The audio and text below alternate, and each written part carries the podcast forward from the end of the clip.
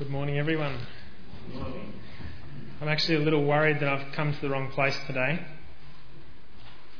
I've got this message here about uh, sin and struggle and difficulty, but I'm looking around. You guys have all put on your Sunday best. You've scrubbed up pretty well. Chris has forgot to shave, but everyone else is, look, looks pretty sharp. Have you ever felt that though? Maybe you're going through some struggle. Maybe you're struggling with sin. Maybe you've been struggling with sin this week maybe you're going through a pretty difficult time at the moment, and you look around at others in the church and you go, they've got it all together. No one else understands what I'm going through because, you know, they're basically perfect. They don't, they don't have the same frailties that I have.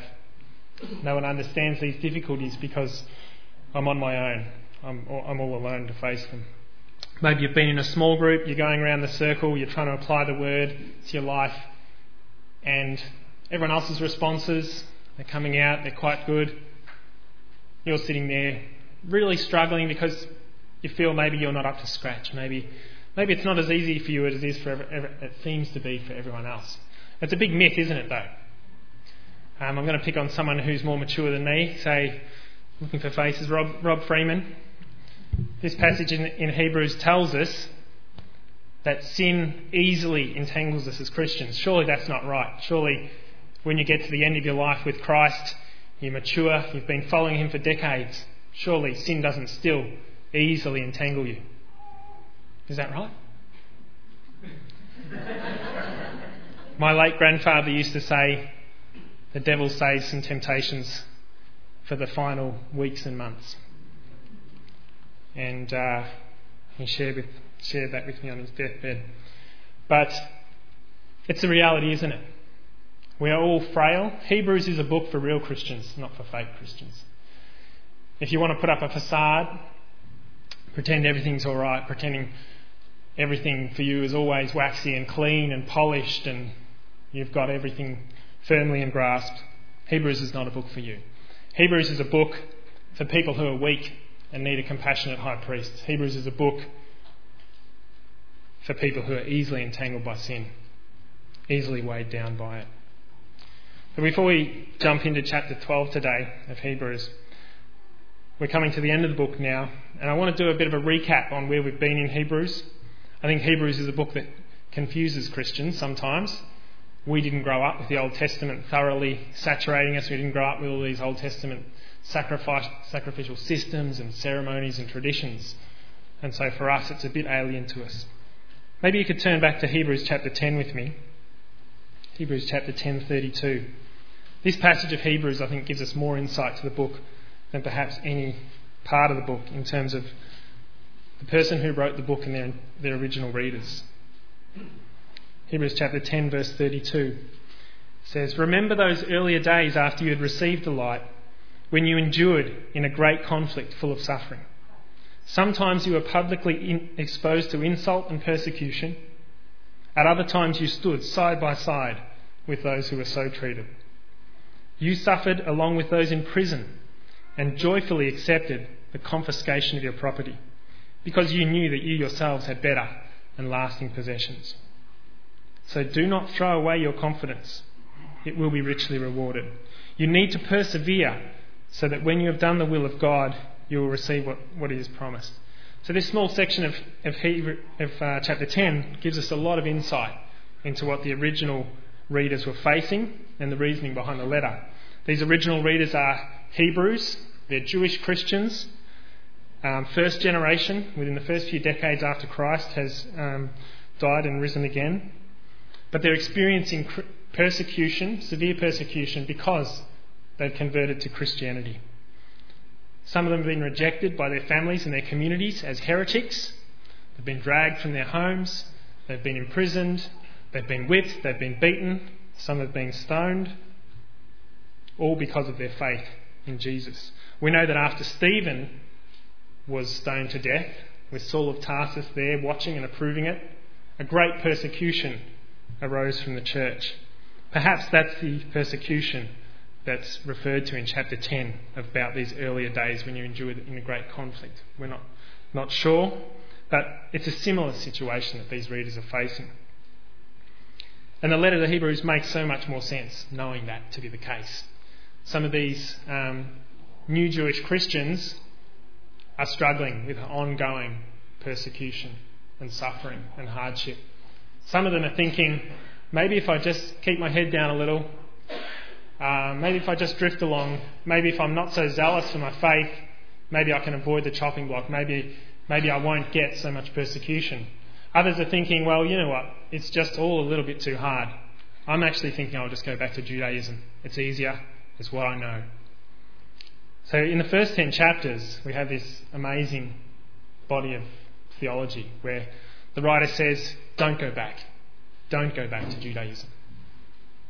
Jesus is superior to Moses. Jesus is superior to the law.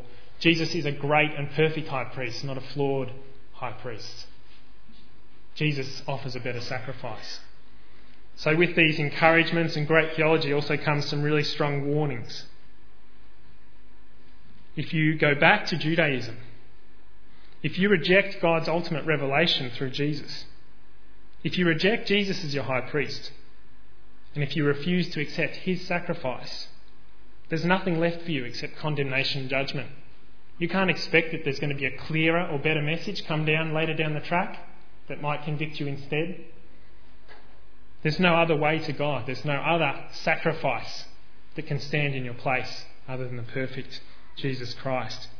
And so some of the warnings make us feel uncomfortable, but they're really there because the author's pleading with his audience don't go back. I know you're facing severe persecution. I know you've got difficulty. Don't give in and don't go back. And then, of course, we come to Hebrews chapter 11, which, coming straight after uh, chapter 10, with this call to persevere, we have these heroes of the faith, these men and women who prove to us, who demonstrate to us, who witness to us by their lives of perseverance that Jesus is worth persevering for, that a life of faith is worth living. And they each had their own struggles, each had their own trials and temptations, but by looking forward to their heavenly reward, looking forward to the hope of future forgiveness and glory, they were able to persevere through those struggles. So that brings us to chapter 12 then. I won't be spending much time discussing the second half of the chapter about the mountain of doom and, uh, and so on. Uh, in summary, though, it's very consistent with the style of the earlier chapters, and it's drawing a final contrast between the fear and separation from God and guilt that the people experienced at the foot of Mount Sinai. They put a limit up around the mountain, said if, if anyone goes across that line, even if it's a little lamb or sheep that strays across the line, kill them by stoning them or shoot them with arrows. If anyone touches that mountain, they must die. This is Mount Sinai. This is the law. This is the fear and guilt of the law. Contrast that with the new covenant in Jesus Christ, where we have access into the Holy of Holies with the joy and grace and direct access to Christ. And that's basically the second half of the chapter.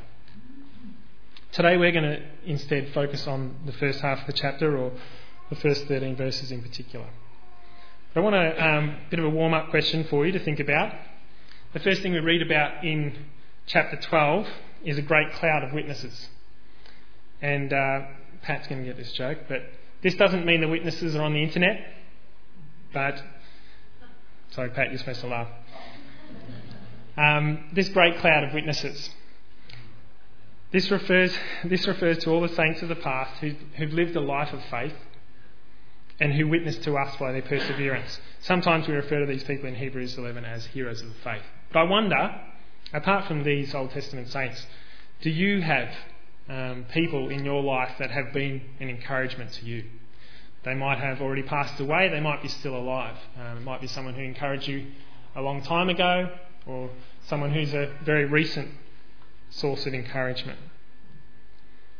I just want to give you a few, minute, few moments now. You might like to close your eyes to think about some of the people who've been an encouragement to you in your journey of faith and maybe just reflect on them and what they've done to encourage you. So just, just take some moments now to think of those who've encouraged you in your walk. I know I haven't given you very long there, but I hope even that brief um, time to reflect on those people has been encouraging. Um, I just wanted to share with you and introduce to you one of my heroes of the faith. Um, it was my grandpa, he's passed away now, but my grandpa James Jackson. And I just wanted to share a, few of the things that he encouraged me. I see him as one in that cloud of witnesses whose life has witnessed to me um, about perseverance and about following Christ in faith. First of all, he was a man of prayer. Uh, by all reports, he prayed for me from the moment I was born until the day he died, every day. He prayed for my wife for 20 years before I'd even met her, every day. And uh, that, that life of prayer was always something that was consistent of him. He was an encourager.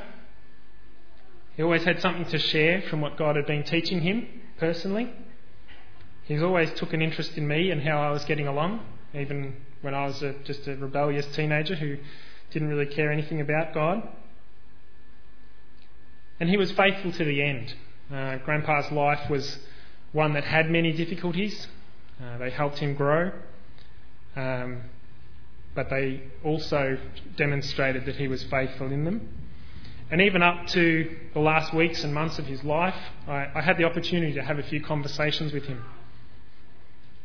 Even from his hospital bed, fragile, weak, tired, he was always urging me to stay faithful to Jesus and to walk on the narrow road. I think um, he was responsible for probably 5% of Telstra's income in the last few months of his life. He was just constantly on the phone. If you didn't get a call from him, um, he mustn't have known you because he was just literally making just dozens upon dozens upon dozens of calls every day. Um, I know uh, just in those last few weeks he said to me, Rob, and he was always aware of his own frailty, his own sin, his own um, pride. He said, Rob, I'm, I'm sailing into the harbour, into the glory of heaven, but I'm worried I'm just putting in rather than full steam ahead. And so it's just this sense of um, faithfulness, of consistency, of um, humility. He remains a great witness to me, and I, I, think about him, and sometimes when I'm not going so well, his example um, encourages me to, to walk with my head up and keep my eyes on Jesus. I wonder if you can read with me these first four verses again. Therefore, since we are surrounded by such a great cloud of witnesses, let us throw off everything that hinders and the sin that so easily entangles. Let us run with perseverance the race marked out for us, fixing our eyes on Jesus, the author and perfecter of our faith. For the joy set before him, he endured the cross, despising its shame, and sat down at the right hand of God. Consider him who endured such opposition from sinners, so that you will not grow weary and lose heart. In your struggle against sin, you have not yet resisted to the point of shedding your blood. So, my first point this morning, after a lengthy intro, is to um, say running with perseverance. So, you consider your journey of faith, wherever you're at with your faith, as a marathon race. Many runners have gone before you. Many runners have faced the same trials, the same struggles with sin and temptation. And God is helpful to us, just as He has helped them to persevere, He will also help us. One of the encouragements of chapter 11 is that these heroes of the faith are indeed just people like us. I remember reading Hebrews 11 and going, I'm pretty sure the Holy Spirit has missed out some key details of these heroes of the faith's life. I don't see any flaws, don't see any failures. Pretty sure some of these guys had some pretty significant dirt on their record. And that's one of the great encouragements because despite all their struggles, all their failures, all their temptations, in the end, because they trust in Jesus, because they follow Him and look to Him, they're not defined by their failures. They're defined by their faith.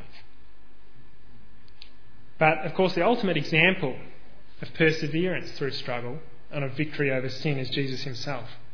Let me just make a few comparisons to some of those chapter 11 heroes of the faith and Jesus himself. So, in faith, Abel brought a blood sacrifice for his own sins. But Jesus gave his own blood for everyone else's sins. In faith, Abraham lifted the knife to kill his son, but a ram was provided to take the place of Isaac. 2,000 years later, when God lifts a knife, there was no one to take Jesus' place.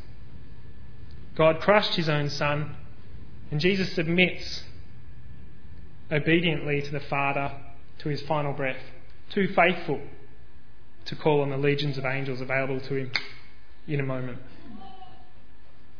In faith, Moses chose to give up his princely identity and the treasures of Egypt to be identified and mistreated with God's people. But Jesus Christ, in very nature God, took on human flesh, emptied himself, and became a servant, even to the point of becoming sin for us when he hung on the cross.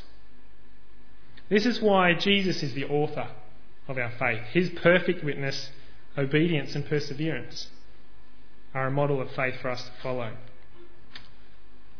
They're a validation of the faith of the Old Testament saints who looked forward to him and longed for the Messiah to be revealed, longed for the day when they could be made perfect by the future sacrifice of their Messiah King.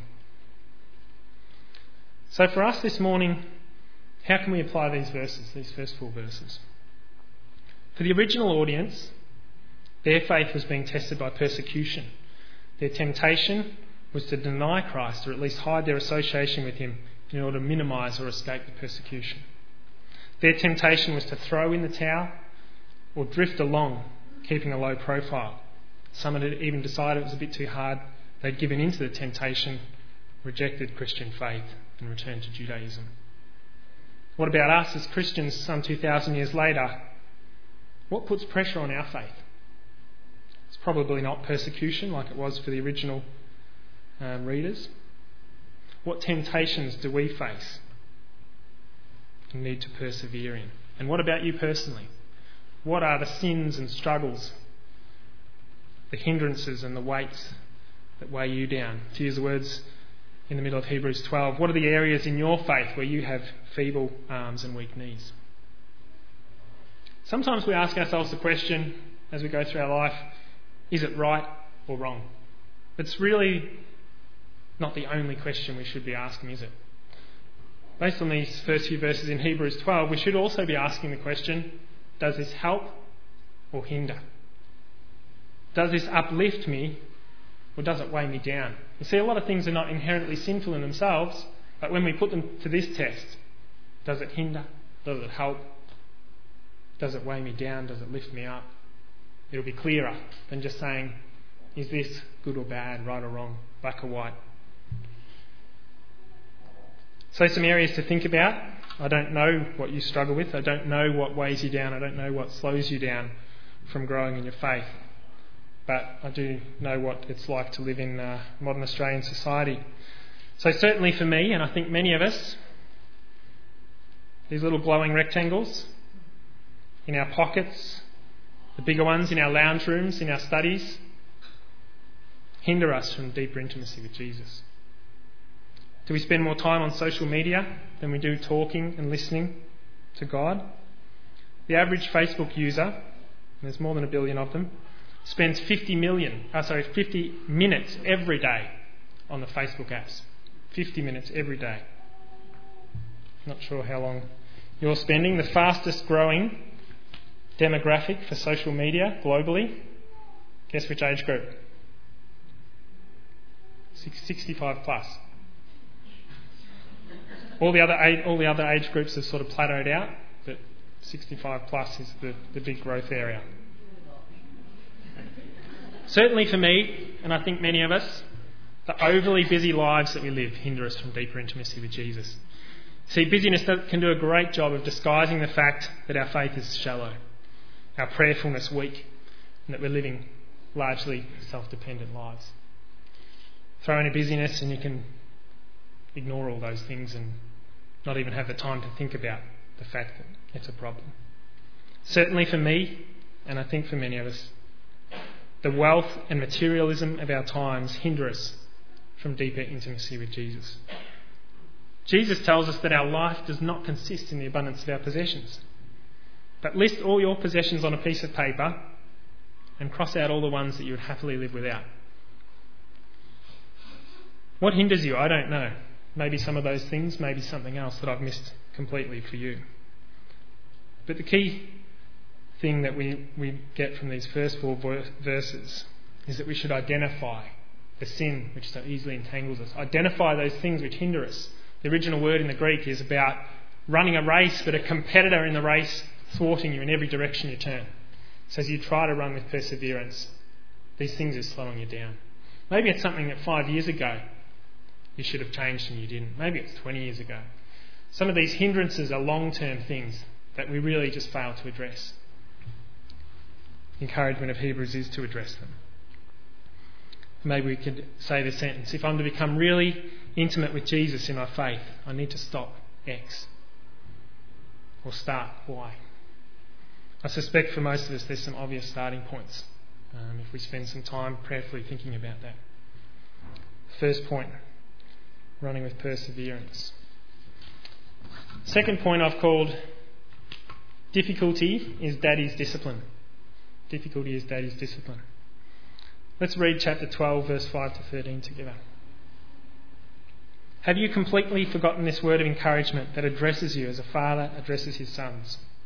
Son. It says, My son, do not make light of the Lord's discipline, and do not lose heart when he rebukes you. Because the Lord disciplines the one he loves, and he chastens everyone he accepts as his son. Endure hardship as discipline. God is treating you as his children. For what children are not disciplined by their father? If you're not disciplined, and everyone undergoes discipline, then you are not legitimate, not true sons or daughters at all. Moreover, we have all had human fathers who disciplined us, and we respected them for it. How much more should we submit to the Father of spirits and live? They disciplined us for a little while as they thought best, but God disciplines us for our good, in order that we may share in His holiness. No discipline seems pleasant at the time, but painful. Later on, however, it produces a harvest of righteousness and peace for those who have been trained by it. Therefore, strengthen your feeble arms and weak knees, make level paths for your feet, so that the lame may not be disabled, but rather healed. And so, here in Hebrews, we're encouraged that um, to think of difficulties uh, in the light of this truth. But I think sometimes when difficulties come our way, we're tempted to think of them in other ways. We're tempted to feel in our response to them perhaps some of these responses. Maybe we feel indignant. We might think that life's unfair, that we haven't done anything to deserve the bad things that happen to us. Maybe we feel weary, that we've had our fair share of troubles already and have enough on our plate without yet another um, disaster or strife to deal with. Maybe we feel isolated, Perhaps we think God doesn't really love us or have our best interests at heart. Maybe we feel discouraged because we just feel like we can't cope. Heads underwater, we're not going to make it through. This passage makes uh, a powerful comparison to the discipline of a loving father. It's a comparison I understand. I've got um, three beautiful little kids who I love to bits. Um, and as a result, I discipline my kids every single day of my life. Um, not a day goes by when I'm not disciplining one of my children for something. Anyone want to guess what the fundamental reason is why I discipline my kids? It's fun. We'll talk. We'll talk later. Love. There's a lot of secondary reasons why I might discipline my kids. But the primary reason is because I love them. If I say I love my kids but I don't discipline them, I don't love them. I'm an apathetic father, a back, background father, passive father, but I can't say I deeply love my kids. The word discipline, though, for us generally has a negative association, doesn't it? Makes us immediately think of smacks, timeouts, being grounded for a month. Probably for Betty it was two months. But discipline is so much broader as a concept. The word itself goes all the way back to its Latin roots and in essence is about learning. Discipline, oh, sorry, disciple, the word disciple obviously sounds similar, but it also has similar Latin roots. Yes, discipline involves correction, but it's also about instruction, guidance, training. When I discipline my children, I want only their good. I'm thinking about their future relationships. I'm thinking about their ability to be good employees. I'm thinking about their future parenting, but ultimately about their growth in faith and their relationship with God. I want to prepare them and nurture them to be ready to be deep in intimacy with God. But the thing is, I'm only a flawed dad just trying to do my best. I make mistakes. Sometimes I discipline through a lens of my own impatience. Sometimes my discipline is limited by my own selfishness and weakness and failure. That's where the comparison in, in Hebrews chapter 12 breaks down, isn't it? Because our Heavenly Father, unlike my fathering, is perfect. There's never an impure motive, a sense of impatience, inappropriate um, reasoning. I sometimes can read my kids wrong, he never reads us wrong. God knows what we can bear, what we need, and how to communicate best with us. And any of us with loving parents would agree that they weren't perfect and made some mistakes, but we're thankful that they trained us and that they disciplined us. We don't sit there thinking, oh, I wish I could have got away with some more bad character when I was growing up. Wish I could have just got away with a few more lazy habits and allowed them to develop to full strength. Wish my parents hadn't have corrected those. So, how much more then should we trust in God to work in us through the difficulties and heartaches that He allows in our lives to shape us, train us, rebuke us, and correct us. this passage is realistic. I don't see anywhere here that it says paste a smile on and pretend it's all okay and just really enjoy that difficulty because, you know, that's, that's how we have to be as, as plastic Christians. This passage says discipline never feels pleasant at the time. It's only afterwards that we reap the benefits. So this morning, if you're in difficulty, maybe some of you are facing, and I know some of you are facing difficult circumstances, just know that um, God wants to make you holy through them in the long term. You don't need to pretend everything's all right, that you've got it all under control, that you're coping just fine. You don't have to feel like an inferior Christian just because you're really struggling in the middle of those difficulties. But know that God's sovereign in them. Trust Him that they are His discipline, that He will use them to make you more like Jesus. Got a couple of quotes here. One from C.H. Spurgeon, which says, I'm afraid that all the grace that I've got of my comfortable and easy times and happy hours might almost lie on a penny. But the good that I've received from my sorrows and pains and griefs is altogether un- incalculable. Affliction is the best bit of furniture in my house. It is the best book in a minister's library.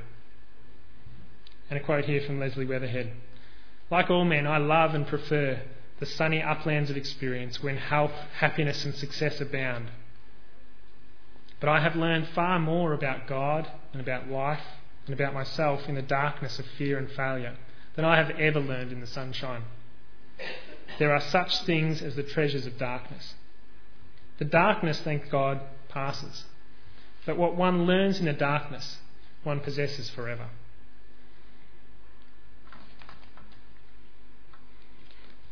Just in closing today,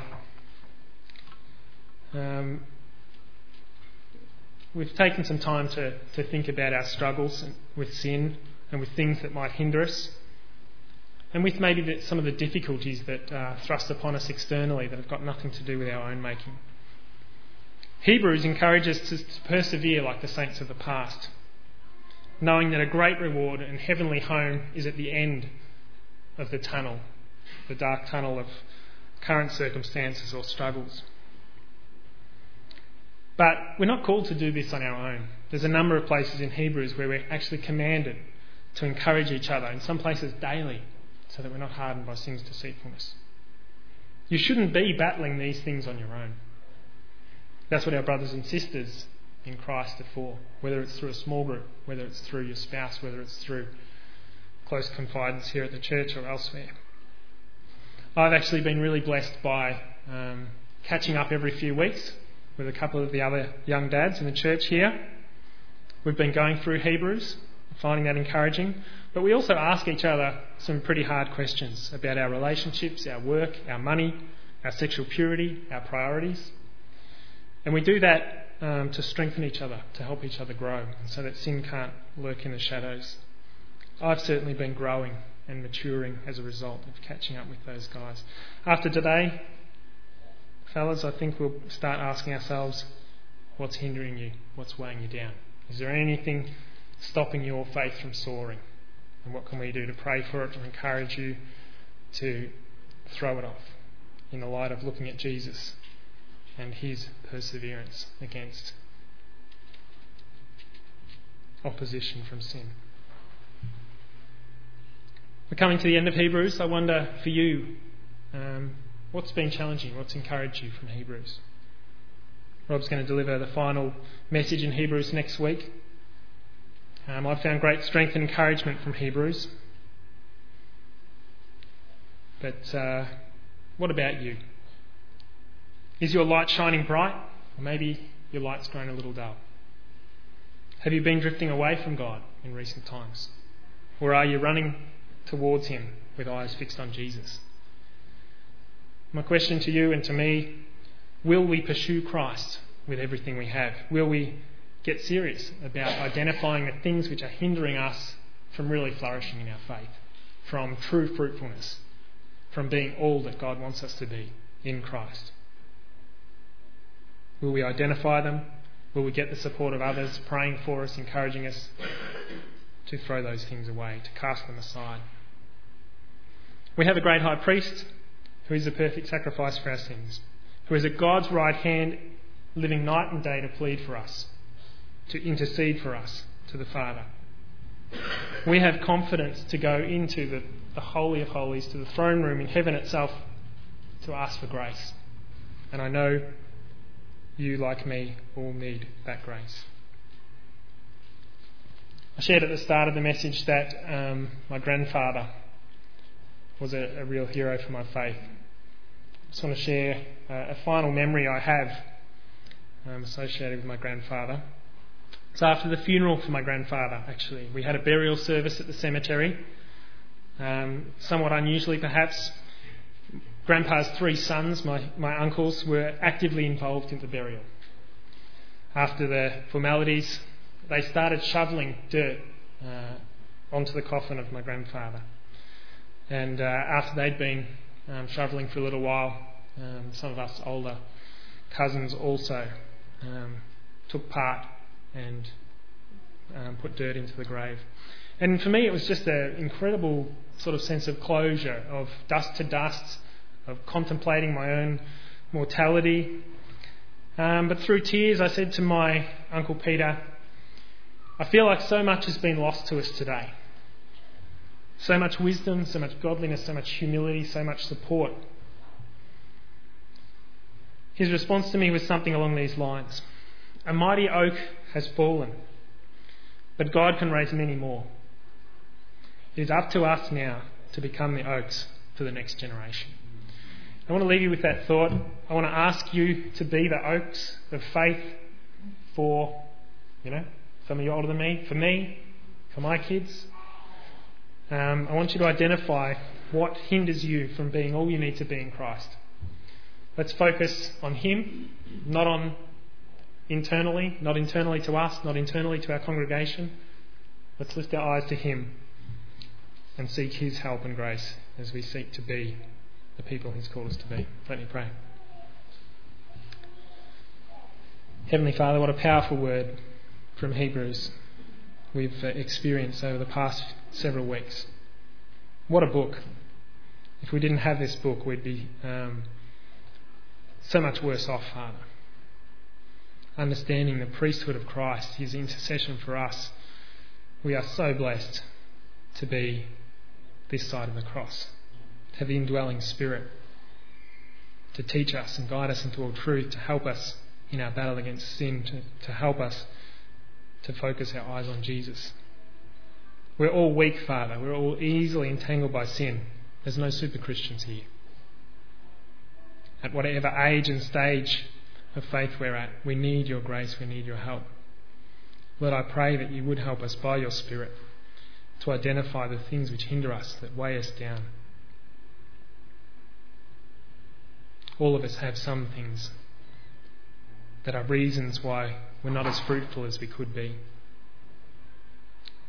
why we're not as prayerful as we could be, why we're not as focused on souls being won for you as we could be. God, give us insight into our own hearts, into our own lives as we seek to identify these things.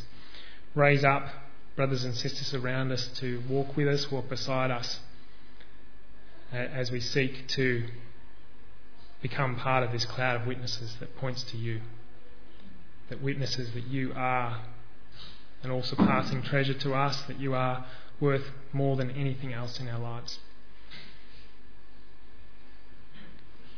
We pray for your help in the precious name of the Lord Jesus Christ. Amen.